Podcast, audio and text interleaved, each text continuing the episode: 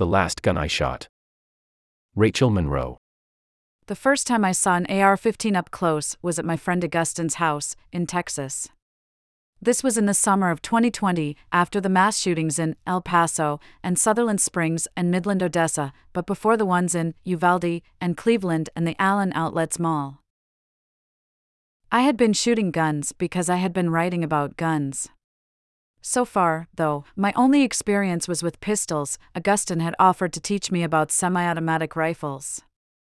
Augustin and I were both members of the volunteer fire department in Marfa, which sounds more exciting than it is. We spent a lot of time sitting around the station, fiddling with engines, and trading local gossip.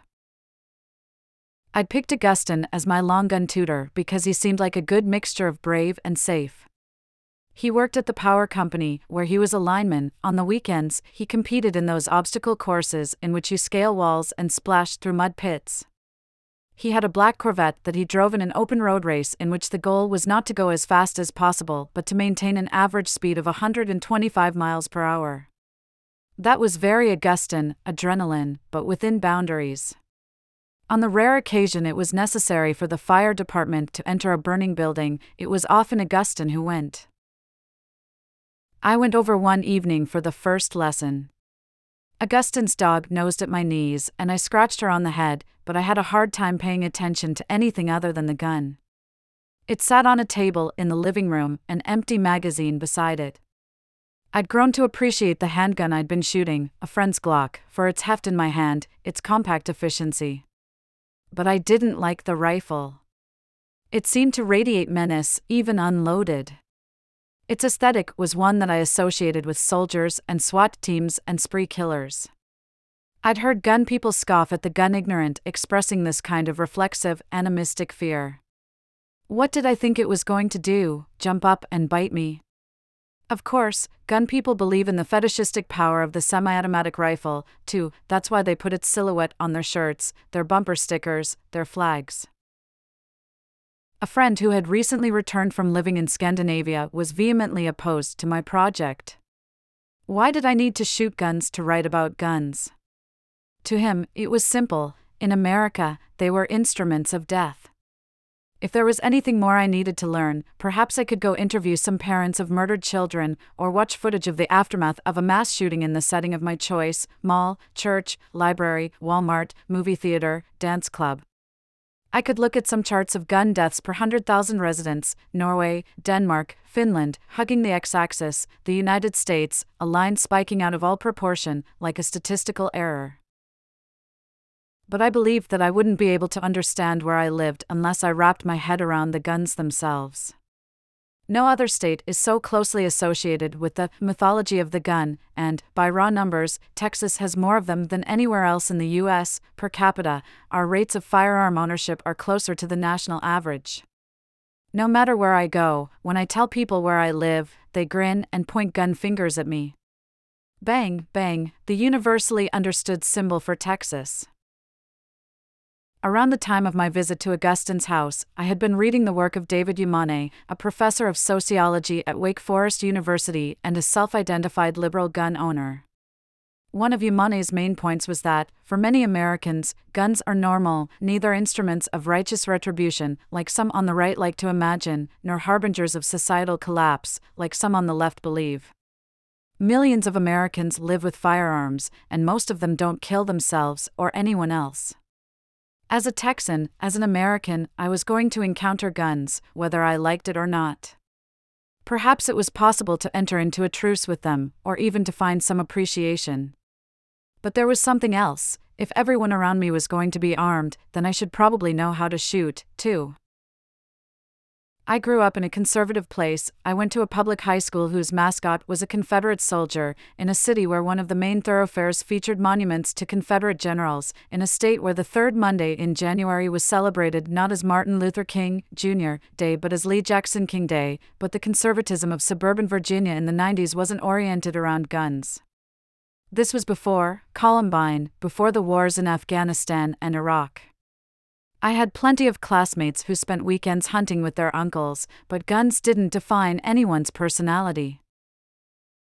After college, I lived in Baltimore, a city with tough gun laws and lots of gun murders. During the summer, I worked at an outdoor education program for high school students. The sweetest of the teens didn't come back the second year. I heard that he had been hit by a stray bullet and was now in a wheelchair. The Baltimore police founded a special task force to get guns off the street, and it became one of the most successful gangs in the city, robbing people, planting guns, stealing drugs, and reselling them. In Baltimore, the presence of a gun would have indicated some kind of emergency, and I had no urge to shoot one. Then, in 2012, I moved to rural Texas. My first week in town, a new friend invited me to go to a ranch for target practice. We tromped through the switchgrass and pointed a borrowed shotgun at a row of empty beer cans. I was giddy at the strangeness of it all the wide expanse of sky, the grasshoppers as big as my palm, hurtling across the path, the casual, unapologetic presence of guns. I kept a spent shell in my pocket for a week, a reminder of my new life. I arrived in Texas with the vague impression that the state was a lawless libertarian paradise when it came to firearms, but that wasn't exactly true. Until the mid 90s, when the Texas legislature passed a contentious bill allowing concealed carry, it was illegal for civilians to be armed in public. Texas's gun restrictions stemmed from post Civil War attempts to keep weapons away from both restive Confederates and formerly enslaved people. As opinions about guns became more politicized, advocating looser laws became a useful tool for politicians to motivate a conservative base. But, when I moved there, Texas was still less gun friendly than Missouri or Florida or a dozen other states, according to a ranking in Guns and Ammo. The Republican dominated legislature kept pushing. In 2016, the state legalized open carry for permit holders, then the legislature got rid of the need for a permit. Now, nearly any adult in Texas can be armed in public without the need for training, background checks, or rudimentary guidance. Texas's gun policies are increasingly misaligned with public opinion. Even many conservatives weren't thrilled about permitless carry, but it doesn't seem to matter. Earlier this year, families from Uvalde, where, in 2022, a gunman with an AR 15 killed 19 students and two teachers at Robb Elementary School, campaigned to raise the minimum age to buy some semi automatic weapons from 18 to 21, a broadly popular proposal. Instead, the legislature opted to require at least one armed security officer in every public school. The state's rates of gun deaths, suicides, homicides, and accidents are the highest they've been in decades. Augustine and I practiced at a range on the outskirts of Alpine, a BYO targets kind of place where the ground was littered with brass bullet casings. Augustine approached the exercise with a rigor that was almost ritualistic. I liked doing something that was serious enough to require ear and eye protection. I liked the sound the magazine made when I clicked it into place. I liked how jangly I felt after I pulled the trigger, all the built up tension in my body suddenly released. When my shots went wide, which was often, I would feel an obsessive focus on correcting my error. And I liked holding that much power in my hands. Better in mine than in yours, I remember thinking, a thought directed at no one in particular, or at everyone. In 2020, amid the upheavals of the pandemic, the presidential election, and the George Floyd protests, the United States, a country that already had more guns than people, accumulated millions more of them, many purchased by first time gun owners.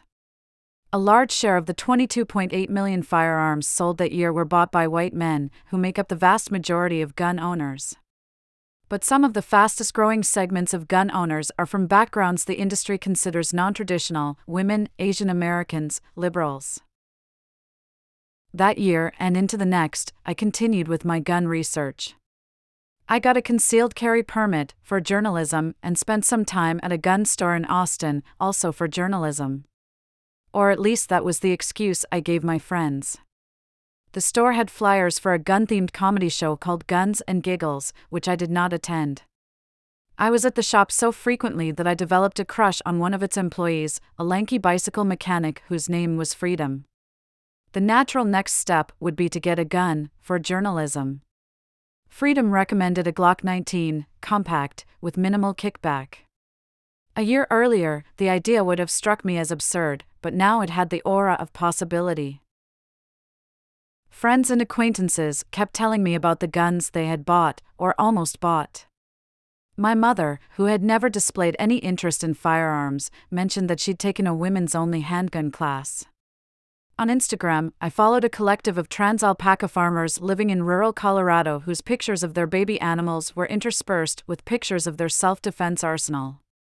A couple of my most politically active friends went to the woods for mysterious tactical training that they were pointedly close lipped about. In November, I traveled to Arizona to take a defensive pistol class at Gunsight, a bucket list destination for a certain kind of dad.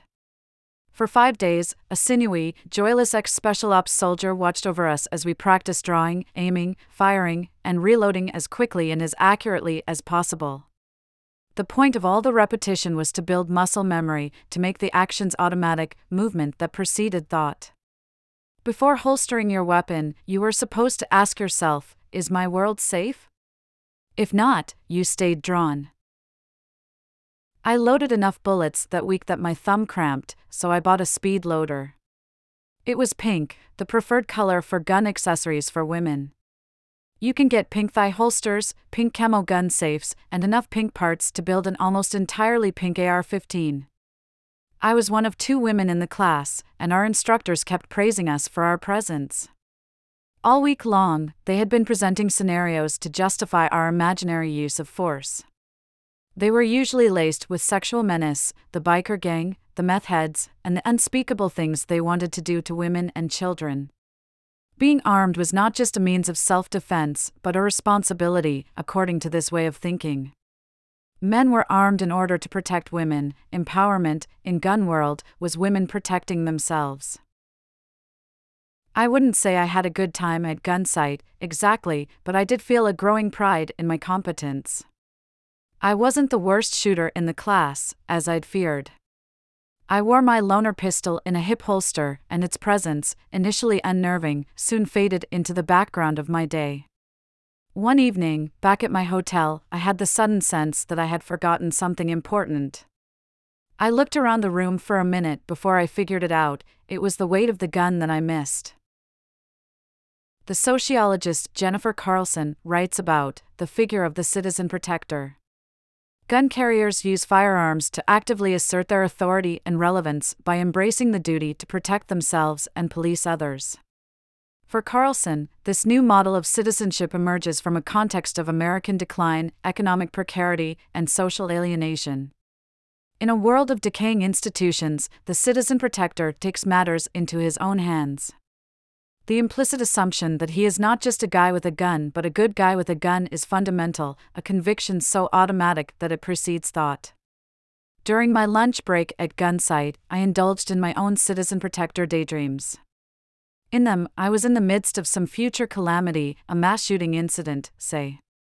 It never ended with me coolly bringing down the bad guy with a single shot. In my fantasies, I was unarmed, but with me using my new knowledge to seize his gun and confidently eject the bullet from the chamber. The grand finale of the week was a tour of the home of Gunsight's late founder, an imperious and erudite racist named Jeff Cooper. The house was built like a fortress, with walls that could withstand small arms fire, steel gates to shield the bedrooms, and window slits near the front door so that Cooper could target any unwelcome visitors.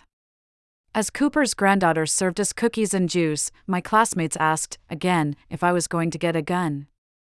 They wanted to recruit another person to their side, I'm sure. But I think they also thought that I should own a gun for my own good. A gun is status, that's why they call it an equalizer, Richard Hofstadter quotes a young Chicago black as saying, in a 1970 article in American Heritage on American gun culture. What's happening today is that everybody's getting more and more equal, because everybody's got one. But convictions for gun crimes still disproportionately impact black and Latino populations a police officer killed, Philando Castile, when he was reaching for his gun license. Marissa Alexander was sentenced to 20 years for firing a warning shot in the air to scare off her abusive husband. As an equalizing instrument, guns are no match for an unequal society, if anything, they merely make existing inequalities more volatile. I got to Uvalde late on the night of the shooting at Robb Elementary School after driving through one of the biggest storms I've ever encountered. It was biblical, terrifying. The next morning, the first camera crews were staking out their spots in the grassy plaza across the street from City Hall. Uvalde was a town of hunters and veterans and small scale drug crime, a town where guns were normal until they weren't. I interviewed an elderly man in a Duck Dynasty cap, sent adrift by the news. He was a hunter, but he didn't understand the appeal of an AR 15. I don't even like pistols, he told me, stricken. I saw him at the library weeks later, and he looked worse, pale, and hollowed out. I'm having a hard time, he said. I think I hugged him, but I don't remember. I remember feeling unequal to his grief, I felt unequal to everyone's grief in Uvalde. I remember thinking about the refrain I'd learned at Gunsight Is my world safe? I could imagine wanting to draw a gun and never, ever putting it down. I haven't shot a gun since I was in Uvalde, I seem to have lost my appetite for it. I didn't know that the last time would be the last. Three months before Uvalde, I was on the way to Boca Chica, the South Texas beach where SpaceX launches its rockets, and I stopped at Massey's, a gun range I had visited once before. Massey's has the alarming, ramshackle charm of a roadside stand that rents Uzis. A poster on the wall showed a silhouette of a man looming outside a suburban house, and the caption He's not here to borrow a cup of sugar. It was a slow day, and the guy behind the counter flirted with me half heartedly. He showed me the custom etchings on his AR, where the safety switch was labeled libtard and triggered. He gave me a 50 caliber bullet as a souvenir and let me shoot his handgun with the silencer on so that I could see how quiet it was. Finally, he walked me out to the range with my rental pistol and a box of bullets. He hung around to watch me load the magazine. It had been a while, and my hand shook a little. I didn't think I was afraid, and yet there it was, my body telling me something that my mind didn't know yet. He looked at me kindly, forgiving me for my nerves. You just have to keep practicing, he said. You get to where you can override the fear, where you don't feel it anymore. For a moment, I could imagine myself as who he wanted me to be. My movements so practiced that I didn't think about them anymore. Impervious, solid in my certainty, hands held firm, steady in my aim. It was later, when I was in Uvalde, that I understood that the shaking came from a part of me I didn't want to override. The world is tough, I remember thinking during my gun period. Maybe you have to meet it where it is, rather than wish it were otherwise. But I've decided that I don't believe that. Because the world is something we make. Diamond Suit